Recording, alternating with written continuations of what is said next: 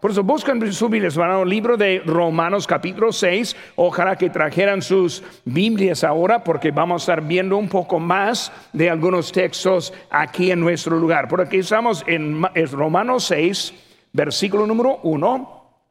Teniendo su lugar, hermanos, les invito a que se pongan de pie y vamos a leer la lectura de esta tarde. Yo tengo 40 minutos para terminar aquí en esta lección, aunque ya estoy este, queriendo entrar en otros lados después y vamos a ver hasta dónde vamos. Pero aquí en Romanos 6.1 dice, ¿qué pues diremos? ¿Perseveraremos, ¿Perseveraremos en el pecado para que la gracia abunde? En ninguna manera. Porque los que hemos muerto al pecado, ¿cómo viviremos aún en él? ¿O no sabéis que todos los que hemos sido bautizados en Cristo Jesús, hemos sido bautizados en su muerte? Porque somos sepultados juntamente con Él para muerte por el bautismo, a fin de que como Cristo resucitó de los muertos por la gloria del Padre, así también nosotros andemos en nueva vida. Porque si fuimos plantados juntamente con Él en la semejanza de su muerte, así también lo seremos en la de su resurrección. Sabiendo esto que nuestro viejo hombre fue crucificado juntamente con Él, para que el cuerpo del pecado sea destruido, a fin de que no sirvamos más al pecado. Porque el que ha muerto ha sido justificado del pecado. Y si morimos con Cristo, creemos que también viviremos con Él, sabiendo que Cristo, habiendo resucitado de los muertos, ya no muere, la muerte no se enseñoreará más de Él. Porque en cuanto murió al pecado, murió una vez por todos, mas en cuanto vive, para Dios vive. Así que vosotros eh, eh, se consideraos muertos al pecado, pero vivos para Dios en Cristo Jesús, Señor nuestro. No reine pues el pecado en vuestro cuerpo mortal, de modo que lo obedezcáis en sus concupiscencias. Ni tampoco presentéis vuestros miembros al pecado como instrumentos de iniquidad, sino presentaos vosotros mismos a Dios como vivos de entre los muertos y vuestros miembros a Dios como instrumentos de justicia. Porque el pecado no se enseñoreará de vosotros, pues no estáis bajo la ley, sino bajo la gracia. Vamos a hacer una palabra de oración y vamos a ver bien, hermanos, ¿qué hacemos ahora con el pecado? Padre Santo, gracias te damos por esta tarde. Señor, ayúdanos a comprender la necesidad de mantener las cuentas limpias contigo de mantener la vida con los pecados confesados, mantener la vida santa ante ti, Señor. Señor, enséñanos ahora te pido por tu palabra, en tu nombre precioso, lo que te pedimos. Amén. Pueden tomar asiento, hermanos. Ahora, cuando hablamos del pecado, vemos que el pecado tiene influencia. Vivimos, el vivimos en el mundo y dentro del mundo entendemos que estamos en la presencia del pecado. Primero de Juan, capítulo 2, 15 dice: No améis al mundo ni las cosas que están en el mundo. Si alguno ama al mundo, el amor del Padre no está en él. Porque todo lo que hay en el mundo, los deseos de la carne, los deseos de los ojos y la vanagloria de la vida no proviene del Padre, sino del mundo. Hablando, hermanos, ahora que está hablando acerca de la influencia del pecado. Cuando dice, hermanos, los deseos de la carne, los deseos de la carne, o sea, los deseos de ser humanos. Cuando hablamos de los deseos, en realidad todos los deseos no están mal. Por ejemplo, comer para vivir es un buen deseo. El hambre, la sed son deseos que son buenos para mantener la vida. Deseo para trabajar y proveer por sus necesidades y las de su familia es un buen deseo deseo para la educación y la prosperidad de su hijo para que pueda servir mejor a Dios es un buen deseo. Porque cuando hablamos de deseos, no está hablando de todos los que están malos, pero esos deseos también puedan ser malos. En Génesis 3:6 dice, y vio la mujer que el árbol era bueno para comer. Pues estamos viendo, hermanos, ahora un deseo que ahora no es buen deseo, sino es un mal deseo. Ella vio el árbol como bueno para comer. Eh, hermanos, cuando hablamos de eso, comer para vivir es bueno, pero vivir para comer no está bueno. Pues algunos este, comemos para vivir y mantener la vida, otros viven para comer y están siempre comiendo y están llevados por su hambre. Por eso un cambio convertido, un, deseo convertido, trabajar este, para proveer por su codicia es un mal deseo. Por si quiere usar su trabajo para mejorar y mejorar la familia, dar a Dios, diezmar y ser generoso, es una cosa, pero simplemente para tener más y seguir siendo, ahora es un mal deseo. deseo para la prosperidad de su hijo hasta el punto que se aleja de Dios, es un mal deseo. Por eso no queremos que ellos prosperen hasta el punto de que están alejándose de Dios. Por eso los deseos, deseos de la carne, también deseos de los ojos. Los ojos son para nuestra ayuda. Vemos peligro y lo evitamos. Vemos ajustes y los arreglamos. Los ojos son buenos para ayudarnos. Es más difícil la vida sin los ojos. Pero los ojos también pueden engañarnos. Génesis 3, 6, 9 dice, vio la mujer que el árbol era bueno. Pues ella vio que el árbol era bueno cuando no era bueno. Por eso fue engañada por los ojos que ella tenía. Vemos también, hermanos, que la vanagloria de la vida. Génesis 3:6. Y vio la mujer que el árbol era bueno para comer y era agradable a los ojos y el árbol codiciable para alcanzar la sabiduría. Vanagloria, hablando de orgullo, soberbia, arrogancia, e, es, una, e, es algo codiciable. Por eso estamos hablando, hermanos, que esa vanagloria es un mal deseo que ella tuvo. Ahora, el pecado produce la desobediencia. Por eso si sigue atraído por lo que ve, lo que se siente, lo que quiere, el final de eso siempre va a ser el pecado. Como vimos versículo 6, se dice ahora que se tomó de su fruto y comió y dio también a su marido, el cual comió así como ella. Por eso el pecado siempre produce la desobediencia. Es el producto. Por eso, ¿qué hacemos con el pecado? Vamos a dar los minutos que tenemos, hermanos, para ver nuestra lección y ayudarnos un poco de comprender. Ahora, otra lección que nos parte de esta es que el punto de vista del pecado en este mundo no es un punto fijo y estable. O sea que el punto de vista es algo que siempre está cambiando. Ahora, en realidad no es parte de esa lección y tal vez vamos a tener otra la semana que viene, no sé. Pero es lo que sabemos es que el mundo no solo el mundo, sino los creyentes, como nosotros vemos al pecado, no es igual que hace 30 años. No es igual como hace 50 años. No es igual como 80 hace 80 años. Eh, eh, lo que es lo que es sólido, lo que es fijo en eso es que no está fijo. Todo está cambiando. Pues nosotros muchas veces hacemos cosas que es pecado cuando pensamos que no es pecado, porque el punto de vista ha cambiado.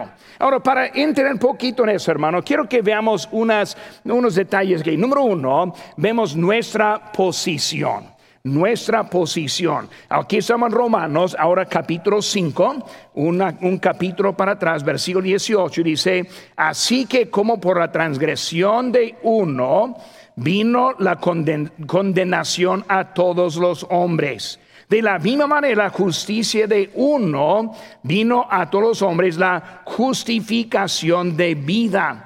Porque así como por la desobediencia de un hombre, los muchos fueron constituidos pecadores. Así también por la obediencia de uno, los muchos serán constituidos justicia. Pues que también, hermanos, es nuestra posición. En Adán somos pecadores. En Cristo somos justos. En Adán hay pura condenación. En Cristo hay pura salvación. Pues vamos a hablar primeramente de nuestra posición en Cristo. Yo me imagino que estoy hablando y la mayoría, quizás todos, ya hemos puesto nuestra fe en Cristo. Déjenme decir, hermanos, en inciso A, somos perfectos. Hablando de posición, somos perfectos. Ningún pecado puede entrar al cielo. Ningún mal pensamiento no hay errores que entran en el cielo. Lo único que Dios permite es pura perfección. Por eso en Adán, pecadores. Recordando, Adán no mató. Adán no fue adúltero. Adán no hizo nada grave. Simplemente comió. Hizo algo en nuestra opinión de hoy en día pues pastor, ese es pecado. Pero fue suficiente para pasar ese pecado a todos nosotros. Por eso en Él la muerte, en Él la condenación, en Él el lago de fuego, en Él separación de Dios para siempre. Pero en Cristo nosotros somos perfectos. No, no bien, no mejor, perfectos, o sea, sin ningún pecado en nosotros, que leímos ahorita en eso. Por eso, hermanos, somos perfectos en nuestra posición. Romanos 4, un, un capítulo más atrás, versículo 6 dice, como también David habla de bienaventuranza del hombre a quien Dios atribuye justicia sin obras, diciendo, Bienaventurados aquellos cuyas iniquidades son perdonadas y cuyos pecados son cubiertos. Bienaventurado el varón a quien el Señor no inculpa de pecado. Habla de la fe este, sin las obras. Por nosotros somos perfectos en nuestra posición. Somos perfectos, ahí en versículo 15, pues la ley produce ira pero donde no hay ley tampoco hay transgresión. Por tanto, es por fe, para que sea por gracia, a fin de que la promesa sea firme. Porque vemos, hermanos, es por la gracia. Somos perfectos en nuestra posición por la gracia y Abraham siendo el ejemplo, versículo 20 tampoco dudó por incredulidad la promesa de Dios, sino se, que, que se fortaleció en fe dando gloria a Dios, hablando de Abraham. Por eso vemos, hermanos, que es la fe en Cristo, Abraham siendo ejemplo, nuestra posición en Cristo, versículo 24, sino también con respeto a nosotros, a quienes ha de ser contada, esto es, a los que creemos en que levantó de los muertos a Jesús. Señor nuestro, el cual fue entregado por nuestras transgresiones y resucitado para nuestra justificación. Está muy claro, hermanos. Cristo en la cruz sufrió por nosotros. Por eso Él tomó nuestra maldad, nuestro pecado, nuestra condenación, nuestra separación, y Él a nosotros nos dio la perfección que Él tenía en su manera que era Cristo, era Dios también la carne. Por eso vemos, hermanos, que en Cristo la posición es perfección. Ahora déjenme decir, hermanos, aunque uno está contando una mentira dos minutos antes de morirse, él es perfecto en su posición. Aunque está alejado de la iglesia, alejado y no leyendo la palabra de Dios. Si está en Cristo, su posición es perfecta. Si es un borracho, uh, hermano, si es un borracho, si está tomando, si tiene su fe en Cristo, en su posición es perfecta. Ahora, hablando de, Abraham, de, Adán, solo comió de una fruta, nada más. Vemos el malhechor, quien fue un asesino, hace que uno mata dos minutos antes que muere. En su posición está perfecta. Por eso, en el cielo no entra nada menos que la perfección. Romanos 3:22 dice, la justicia de Dios por medio de la fe en Jesucristo para todos los que creen en Él, porque no hay diferencia. Vemos que Cristo, por eso hablando de nuestra posición, vamos a empezar con una base. Esta base es, nuestra posición en Cristo es perfección. Ningún pecado, ninguna cosa que nos puede mandar al infierno. En Cristo tenemos la salvación. En la posesión, eh, digo, en la posición, en inciso B, somos protegidos. Somos protegidos. Si somos perfectos en Cristo, también somos seguros en Cristo. Somos seguros, como dice en 1 Juan 5:13, estas cosas os he escrito a vosotros que creéis el nombre del Hijo de Dios, para que sepáis que tenéis vida eterna y para que creáis en el nombre del Hijo de Dios. Dijo Cristo que estamos en la mano de Cristo y la mano de Cristo en la mano de Dios. Y nadie nos puede arrebatar de la mano de Dios. Pues hablan, hermanos, de nuestra posición en Cristo. Si no tenemos la confianza en nuestra posición, nunca vamos a estar bien en nuestro estado. Nuestro estado depende de entender nuestra posición. Porque si siempre estoy tratando de estar bien con Dios porque me va a matar o me va a mandar al infierno, ni puedo tener buena relación con Dios. Es como el padre que abusón, que abusa a sus hijos, que siempre está golpeándolo. No, nuestro Dios nos ama, no está golpeándonos. Él quiere que estemos bien con Él. Por eso vemos, hermanos, este, protegidos y luego en inciso C, permanente, permanente.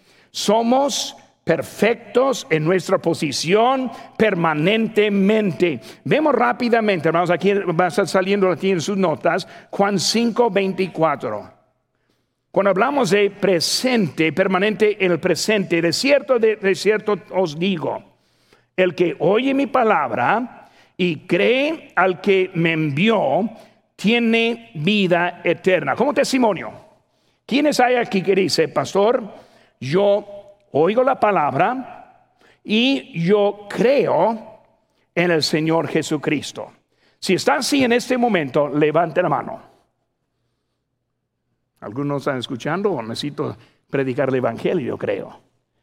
¿Cree en Cristo o no cree en Cristo? Si cree en Cristo, mano para arriba. Muy bien, yo creo en Cristo. Ok, pueden bajar la mano. Dice aquí, es hablando de presente. Por eso, el que cree al que me envió tiene vida eterna hablando del futuro, y no vendrá a condenación. Por eso, los que levantaron sus manos, que si creen en Cristo, segunda pregunta, ¿tiene vida eterna sin caerse? Si tiene la vida eterna, lo que dice la Biblia, tendrá la vida eterna. ¿Tiene la vida eterna? Levanta la mano. Muy bien. Por eso, Creemos en Cristo, mano arriba. Tenemos vida eterna, mano arriba. Ok, estamos hablando del, del presente y luego dice del pasado, mas ha pasado de muerte a vida. Por eso, levantó la mano que sí cree, levantó la mano que tiene la vida eterna, número tres. Ha pasado de vida a muerte. Si ha pasado de vida a muerte, levanta la mano de nuevo. ¿Qué pasa aquí? Conmigo. Si ha pasado de vida a de muerte a vida, levanta la mano. Es lo que dice la Biblia. Por eso, ¿quién es mentiroso? No, no levanta la mano, por favor. Pero dice, dice Dios, si creemos, tenemos la vida eterna, más ha pasado. Eso ya pasó. Está hablando de algo que pasó cuando aceptamos a Cristo. Por eso estamos hablando de nuestra posición en Cristo. Vemos que ahora también es una posición permanente. Por seguimos, hermano, número dos, ahora nuestras notas. Vemos la presencia del pecado. Romanos 7, vayan ahí conmigo. Romanos 7, versículo 15. La presencia del pecado. Ahora, ya hemos estado viendo como que en Adán, pecadores en Cristo perfectos. En Adán, condenación. En Cristo, vida eterna. En Adán, lago de fuego. En Cristo, la vida en el cielo. Por vemos ahora que, que, hay todavía de ese pecado. Versículo 15 de Romanos 7 dice, porque lo que hago no lo entiendo. Ahora, el mismo que escribiendo, hermanos. El mismo que acabó de decir que, que en Cristo no hay condenación. En Cristo hay perfección. En Cristo todo está pagado. En uno la justificación. Eso significa, hermanos, perfección. Pues ya está diciendo eso, pero ahora está diciendo otra cosa, porque lo que hago no entiendo. Pues no hago lo que quiero, sino lo que aborrezco, eso hago. Nunca pecado y después de hacer algo mal, enojarse con, sí mismo. Yo sí, yo sí. Yo en mi vida he hecho, ¿por qué hice eso? Es lo que está diciendo. No lo quería hacer, pero lo hice. No lo quería hacer, pero lo hizo. ¿Qué dice aquí? Seguimos leyendo. Si, y si lo que no quiero eso hago, apruebo que la ley es buena. De manera que ya no soy yo quien hace aquello, sino el pecado que mora en mí. Escuchen bien, hermanos. Somos perfectos, pero el pecado mora en nosotros. Es salvo. Agarra el martillo, tratando de poner un clavo. Y no llega a la meta, sino al dedo. Y lo aplasta el dedo, la sangre sale, y grita y enoja. Porque el pecado está adentro. Alguien pasa delante de usted en un alto, pecado mora en nosotros. Pues no lo quise hacer, lo hice. Por está diciendo, es la prueba. Sí soy perfecto, pero hay algo dentro de mí que se llama el pecado. Versículo 18. Y yo sé que en mí, esto es, en mi carne, no mora el bien. Porque el querer el bien está en mí, pero no el hacerlo. Porque no hago lo, el bien que quiero, sino el mal que no quiero. Eso hago. Y si hago lo que no quiero, ya no lo hago yo, sino el pecado que mora en mí. ¿Entiendes esa palabra mora? No pasa de vez en cuando, mora. No sé que el momento, mora. Vive, permanece. ¿Hasta cuándo? Hasta la muerte. Yo voy a estar en una batalla hasta la muerte con ese pecado que está dentro, es lo que está diciendo aquí. Y lo que siguiendo hermanos, ahí en versículo número este, 20, y si, y, si yo hago lo que no quiero, ya no hago yo, sino el pecado que mora en mí. Así que queriendo yo hacer el bien, hay esa ley, que el mal está en mí. Porque según el hombre interior, me deleito en la ley de Dios. ¿Cuántos están contentos ahora aquí en la casa de Dios? ¿Están contentos? Cuando cantamos himnos, ¿no se pone contento? Cuando escucho un especial, contento. Leemos la Biblia, contento. Vemos que, hermano, eh, sí, sí deleito, sí, sí quiero estar en las cosas de Dios. Pero veo, versículo 23, veo otra ley en mis miembros que se revela contra la ley de mi mente y me lleva cautivo a la ley del pecado que está en mis miembros. Miserable de mí. ¿Quién me librará de este cuerpo de muerte? Gracias a Dios por Jesucristo, Señor nuestro. Así que yo mismo con la mente sirvo a la ley de Dios, mas con la carne la ley del pecado. Va a salir esa tarde contento de estar en la casa de Dios, entra en su carro y su esposa le va a decir algo que le ofende, le molesta y le va a responder muy recio. Y antes de llegar a la casa ya llegan a un pleito. Es el pecado que está dentro de usted. Por eso, ¿qué hacemos? Si, si yo vivo perfecto, Estoy en Cristo. Posición, listo para ir al cielo. No hay una cosa que me puede quitar de eso. Pero de toda manera tengo esos deseos. De toda manera tengo ese pecado en mí. ¿Qué hacemos para arreglar esa cosa? Por eso, bueno, hablando de la presencia, vemos eso a una realidad. Una realidad. Versículo 18, no mora el bien. Está, hermano, si le guste o no, está. Si Pablo sufrió con el pecado, mucho más nosotros. Es una realidad. Eh, el pecado allí está. Aunque no lo queremos tener, lo tenemos. Vemos, hermanos, seguir en Ciso B, una tentación. Es una debilidad que nosotros tenemos dentro de nosotros. Porque si nosotros no entendemos nuestra posición, perfectos en Cristo, y nuestro estado, el pecado morando en mí, ¿cómo voy a poder arreglar mi vida y mantenerme bien con Dios? Por eso hay que entender la realidad y también ver la tentación. Es una cadena. Santiago 1.13 dice, cuando alguno es tentado, no diga que es tentado de parte de Dios, porque Dios no puede ser tentado por el mal, ni él tienta a nadie, sino que cada uno es tentado. ¿Cuándo? De su propia concupiscencia es atraído y seducido. Entonces la concupiscencia después que ha concebido da a luz el pecado y el pecado siendo consumado da a luz la muerte. Hermano, está hablando, tentación es cuando uno de su propia concupiscencia es atraído. Quita una frase de su, de su vocabulario. Caí en pecado.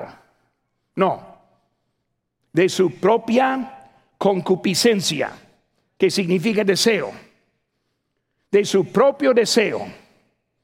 Su esposa le habla poco corto y responde que de su propio deseo.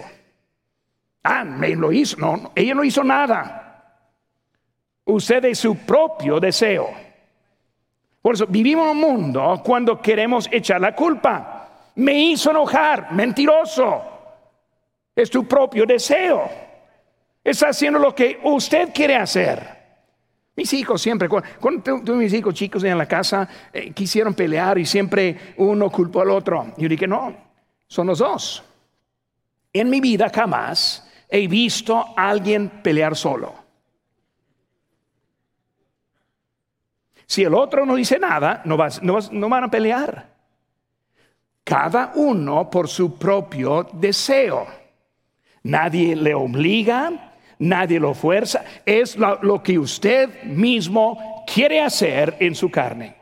Porque si voy a estar bien con Dios, voy a entender que primero mi posición, pero también ahora mi estado. Por una debilidad, una tentación que tengo. Y los hermanos es permanente, eso sé, es permanente. Dice, mora en mí. Ser espiritual no cambia la verdad.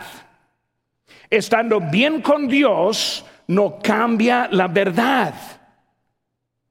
Es una lucha diaria. No es algo que lo va a arreglar y, uff, por fin, ya, ya está. No, está aquí otra vez. Por si no entendemos cómo somos, en el estado que andamos, la lucha que tenemos, la manera que nos llega, nunca vamos a estar bien en esta vida. ¿Qué empezó todo esto que estoy enseñando ahora?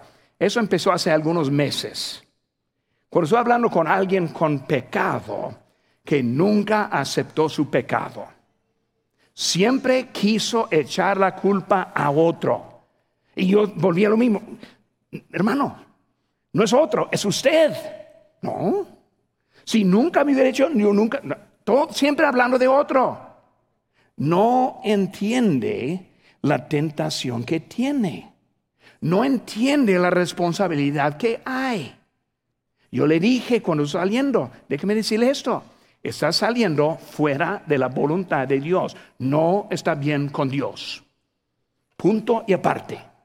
Si no sabe cómo tratar con su pecado, está mal Ya hemos visto, hermanos. 1 Corintios 11. Unos enfermos a causa del pecado. Unos muertos físicamente a causa del pecado. ¿Por qué? No supieron cómo tratar con su pecado. Y si no tratamos con pecado, lo que vimos ahorita es el castigo que cae sobre nosotros. Hermano, yo no quiero vivir bajo el castigo de Dios. Si no trato bien con mi pecado, estoy en la posición de ser castigado por Dios, no juzgado. Nunca vamos a ser juzgados. Porque en la posición están bien con Dios. Pero sí podemos vivir en esa vida bajo el castigo diario por nuestra necedad de no entender que dentro de mí mora el pecado. ¿Qué hacemos?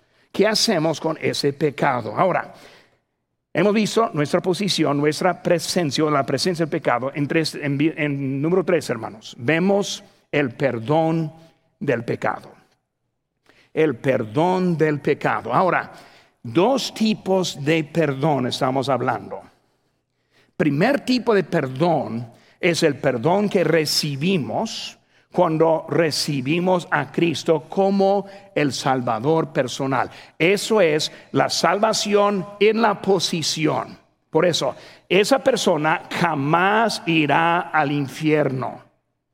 Por nosotros, porque creemos que se pierde la salvación porque no sabemos cómo tratar el pecado que tenemos. Queremos mezclar nuestro estado con nuestra posición. Queremos mezclar mi problema con, ah, no lo acepté realmente. Porque no entendemos que es algo que estamos tratando en esta vida. Hermanos, es un problema parejo. Escoge el hombre más espiritual que usted conoce tiene la misma, el mismo problema que usted tiene en este momento. No hay nadie que sea extinto. Todos andamos iguales.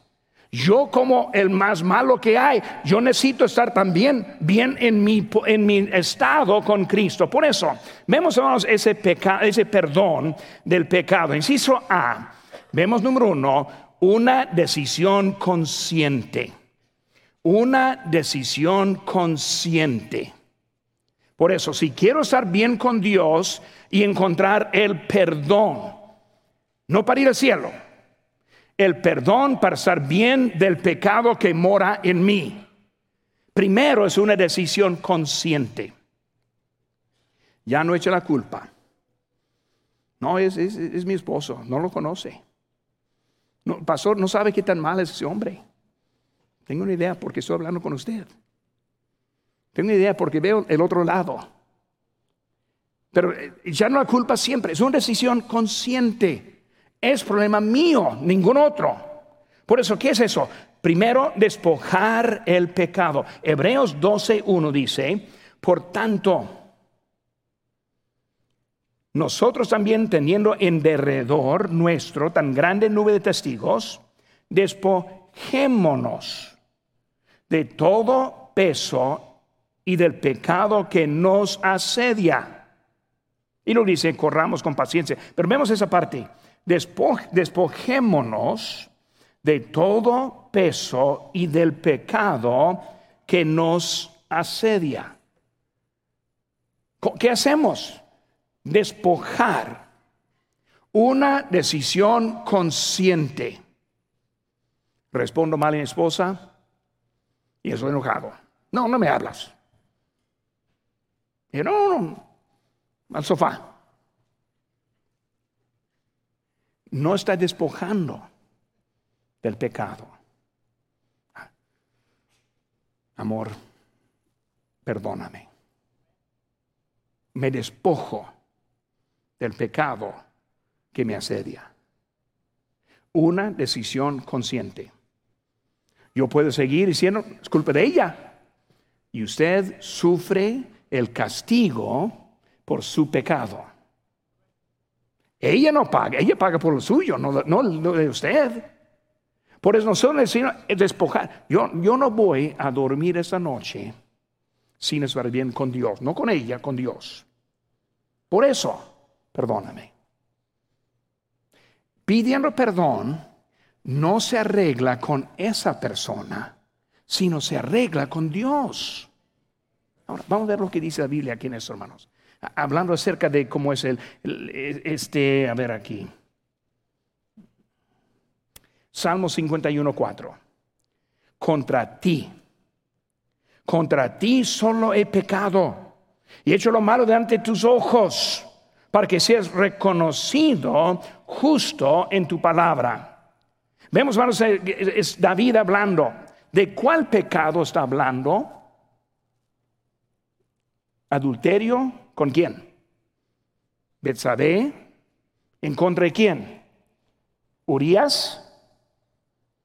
¿Qué pasó? Le mandó a la muerte. ¿Quién está ofendido? Dios. Contra ti, solo contra ti. Por eso, hermano, con nosotros pedimos perdón. Estamos arreglándonos con Dios. ¿Qué hacemos con ese pecado? Queremos despojarnos del pecado que nos asedie. Es una decisión diaria. Es, está manteniendo, hermanos, las cuentas limpias. Cada pecado es una decisión consciente. Recordando, hermano, que somos perfectos, pero todavía tenemos el mismo problema en, los miembros, en el, cuerpo, que es el pecado. Por eso, decisión consciente. Inciso B, hermanos, el perdón de Cristo. Ahora llegamos a donde empezamos. Aquí en 1 Juan 1.9 dice, si confesamos nuestros pecados, él es fiel y justo para perdonar nuestros pecados y limpiarnos de toda maldad. Ahora entiende un poquito mejor ese texto. Cuando yo confieso mis pecados, ahora es justo para perdonarme. Si no los confieso, Él no me perdona. Si no los confiesa, Él no le perdona. Recordando, estamos hablando del estado, no la posición. Si tiene vida eterna, no está bien con Dios. Es lo que está diciendo. Ese texto no se, ha escrito a los incrédulos, sino a los creyentes. Eh, eh, Juan está enseñándonos cómo estar bien con Dios. Por eso es una decisión consciente el perdón de Cristo. ¿Es perdón para qué? Perdón para compañerismo. Hay algunos cristianos que hace tanto que han tenido compañerismo verdadero que ni recuerdan lo que es. Viven sus vidas solos hasta que se les olvidó que puede tener compañerismo con Cristo. ¿Qué es ese compañerismo? Recuerda la vez cuando leyó la Biblia y Dios le tocó. Cuando escuchó mensajes y Dios le movió. Cuando estuvo sensible al Espíritu Santo. E-, es el compañerismo. Pero la mayoría de cristianos viven lejos del compañerismo. ¿Por qué? Nunca están bien con Dios. Es una decisión consciente, es una decisión diaria, diaria. Perdón para compañerismo, perdón para comunión. ¿Qué es comunión? Un espíritu unido con el Espíritu Santo. ¿Cuánto hace desde que Dios puso en su corazón, viene una persona necesidad de hablarle de Cristo? Es la comunión. ¿Por qué? Porque Cristo quiere salvarles. Pero nosotros ya no sentimos esa comunión. Vivimos lejos. Se nos olvidó cómo es vivir en compañerismo, vivir en comunión. Eh, hermanos, perdón para que no seamos castigados. Oh, pastor, he tenido tan mala suerte últimamente. Mi llanta tronaron, mi transmisión se quemó y, mi, horno se paró y mi refrigerador ya no enfría. Y, no, estoy diciendo que cada cosa que pasa es, es por el castigo, pero hermanos, el castigo es algo verdadero. Cuando nosotros vivimos sin las cuentas limpias, estamos arriesgando el castigo. Un amigo mío se murió hace como dos años. Él siempre decía, yo sé que soy el favorito de Dios. Bueno, ¿cómo es que piensa que es el favorito? Porque cada vez que yo hago un pecado, Dios me, castiga luego, luego. Tengo que arreglarme con Él porque Él, me está castigando. Hermanos, hay mucha realidad en eso. Porque dice, vive si Él nos ama, nos disciplina. Y Él no disciplina a los que no son de Él. Si uno dice, no, pastor, yo puedo pecar como yo quiera y nunca me pasa nada, yo estoy en paz con mí, con mí mismo, no hay problema. Es el momento ahora de checar la posición. Porque la posición tiene una falla. Porque la posición indica el estado. Su posición en Cristo dice, si está en el pecado no confesado, va a sufrir. Yo no quiero sufrir por eso. Hay que atendernos a lo que él está diciendo. El perdón de Cristo. Número tres, hermanos, eso sé. Yo creo que vamos a terminar. Ah, dos minutos. El perdón del creyente. Pues hablando, hermanos, del perdón de Cristo, ahora perdón del creyente. Santiago 5, 15 dice, confesaos vuestras ofensas unos a otros y orad unos por otros para que seáis sanados. La oración eficaz del justo puede mucho. La última parte es algo que sabemos bien, pero viene con un contexto. Confesaos vuestras ofensas. No estoy diciendo, ah, se me olvidó bañarme. Estoy ofendiendo. No, no, ese, ese tipo de ofensa no está hablando. Está hablando cuando le ofendo cuando me ofende. Pastor, perdóname. Hermano, perdóname. Confesando, confesando las faltas. Por eso, hermano, no solo para Cristo, sino también para el perdón del creyente, confesión del pecado. Todo pecado está en contra de Dios, pero también ofendemos a otro. Cuando David perdonó, pidió perdón a Dios, él ofendió a Urias, él ofendió a Betsabé. Por eso, hermanos, e, es algo que es algo continuo en eso. E, este, hermanos, si nosotros entendemos, e, estamos ahora hablando de lo que hay. Y cuando hablamos, hermano, de, de Mateo 18, dice Pedro, entonces se le acercó Pedro y dijo, Señor, ¿cuántas veces perdonaré a mi hermano? Que peque contra mí hasta siete. Jesús le dijo, no digo hasta siete, sino aún hasta setenta veces siete. Mejor contexto ahora. ¿Por qué? porque mora en mí el pecado. Y aunque estoy pidiendo perdón, mora en mí el pecado. Necesito despojarme para estar bien con Dios, tener una conciencia limpia para que se, me siento cuando hago mal. Y ahora, hermanos, voy a aprender cómo vivir mi vida santo, agradable a Dios, Romanos 12, 1 y 2, que es vuestro culto racional. ¿Cómo llegamos a eso? Por tratar con el pecado que mora en nosotros. Hemos perdido en los últimos años el entendimiento en cómo tener mi vida agradable a Dios. Y es algo muy sencillo en realidad. confieso mis pecados. Él es justo y fiel me perdona. Comunión restaurada, compañería bien, confesando unos a otros, buena relación con nosotros. Y así aprendemos cómo es la vida agradable en la vida cristiana. Pero si no lo sabemos, no lo podemos hacer. Me dediqué esas tres semanas hablando de eso. Última parte es la opinión del pecado. Quién sabe si trato eso ahora o más adelante, pero un día quiero hablar de eso. Pero hermanos, lo que necesitamos es estar bien con Dios. Gracias a Dios que soy hijo. No voy a perder mi salvación por el pecado que mora en mí, sino necesito saber cómo tratar con ese pecado que mora en mí, que mora en usted.